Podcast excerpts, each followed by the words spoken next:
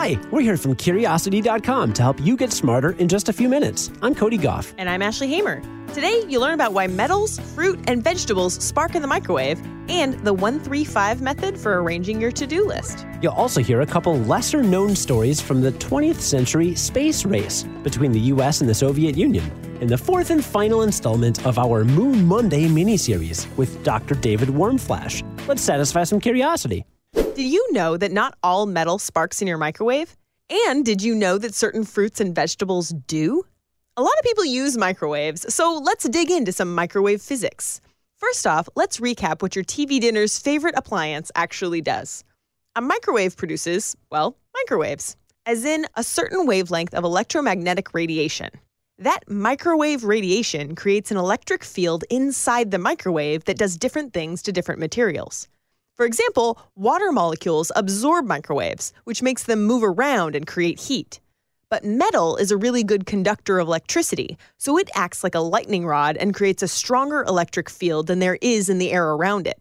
That electric charge wants somewhere to cool off, so it makes a beeline for another material with lower electric potential, like the plastic in your plate. And when an electrical charge connects between two surfaces through the air, that creates sparks. That's a thing we call arcing. The main thing that makes a metal microwave safe or not comes down to geometry. If there aren't any materials nearby, then no sparks form, and the energy just goes back into the microwave itself. That can cause real damage, which is why you should never run an empty microwave. For example, a knife on its own or a spoon on its own can be safe in the microwave, but a fork on its own won't be because the tines will create arcing. But we don't recommend putting any metal in your microwave, by the way. This brings us to fruits and vegetables. Plants absorb minerals like iron, magnesium, and copper from the soil through their roots. If you put a vegetable with a bunch of minerals in the microwave, you've created a perfect recipe for arcing. That's because there literally are tiny metal particles ready to boost their local electrical field, plus the uneven geometry with all its bumps and angles primes it to carry that charge to a nearby surface. Boom! Sparks fly. Sometimes the effect can be so strong that a blazing ball of plasma can form, like with grapes. As cool as this effect is, it's not the safest thing in the world. It can cause fires and fry the electronics in your microwave. If your veggies start to spark, press stop and find another way to cook your dinner. Like an oven. It'll take a little longer, but I love oven roasted vegetables. Productivity hack alert. I've got a quick productivity tip before we get to today's guest. It's called the 135 rule, and it's a trick for organizing your to do list. This comes from Alexandra Cavoulacos, founder and president of online career platform The Muse. And this 135 rule helps you tackle nine items in a day, which is not too many, but definitely not too few. Here's the gist of it take everything on your to do list and split it up this way. Allow yourself to tackle one larger project, your one, three medium sized tasks, your three, and finally, five stragglers that are the little easy things to take care of. It's a little more ambitious than the Ivy Lee method we talked about last month, which I've totally been using, by the way but it's a great way to cross lots of tiny tasks off your list if you keep checking off five easy errands a day. If you couldn't get into the Ivy Lee method or any of the other ideas we've given you, then give the 135 method a shot. You can catch up with your to do list. We believe in you. Today's episode is sponsored by On Deck. No matter how you approach your to do list, if you're a small business owner, getting access to capital definitely falls into the large project category. It's really time consuming and challenging for small business owners to work with most traditional banks, since a lot of the time they'd rather just lend to larger, more established businesses.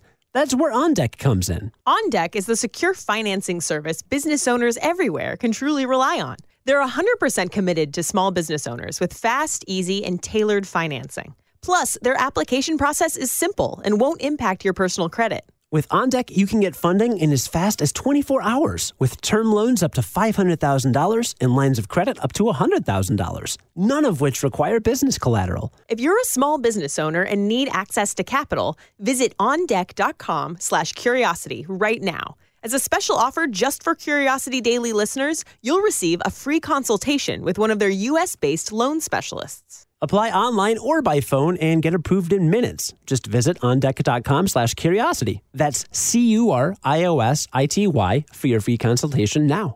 Today is the fourth and final installment in our Moon Monday mini-series, where we'll teach you how the history of the moon has affected the world in some way.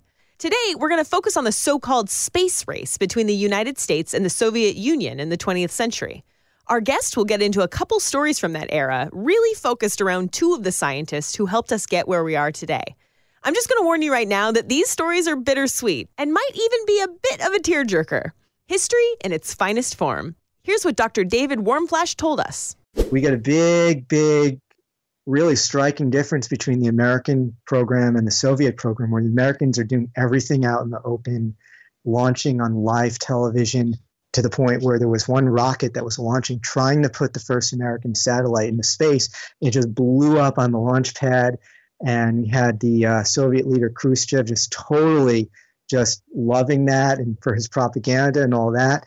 You also had one person on backing really all the Soviet space program, all the their their ideas, how they put the first uh, satellite into space, the first animal into space, the first human into space, first woman in, into space, the first time you had more than one person going up in a spaceship. This is all Sergei Korolev, who was the rocket genius of the Soviet Union, and his identity was totally unknown to the outside world because the KGB was trying to protect him. They thought he would be assassinated. So here you have the first dog in space is like a dog celebrity and is more famous than than the brains behind the whole thing, which is which is Korolev and sadly he died in the around I think in 1966. And it was at that point that they finally released his name. They said every single thing we've been doing since 1957, it's all because of one guy. And they had a big state funeral for him in Red Square and all that. But during his lifetime, he was just like totally.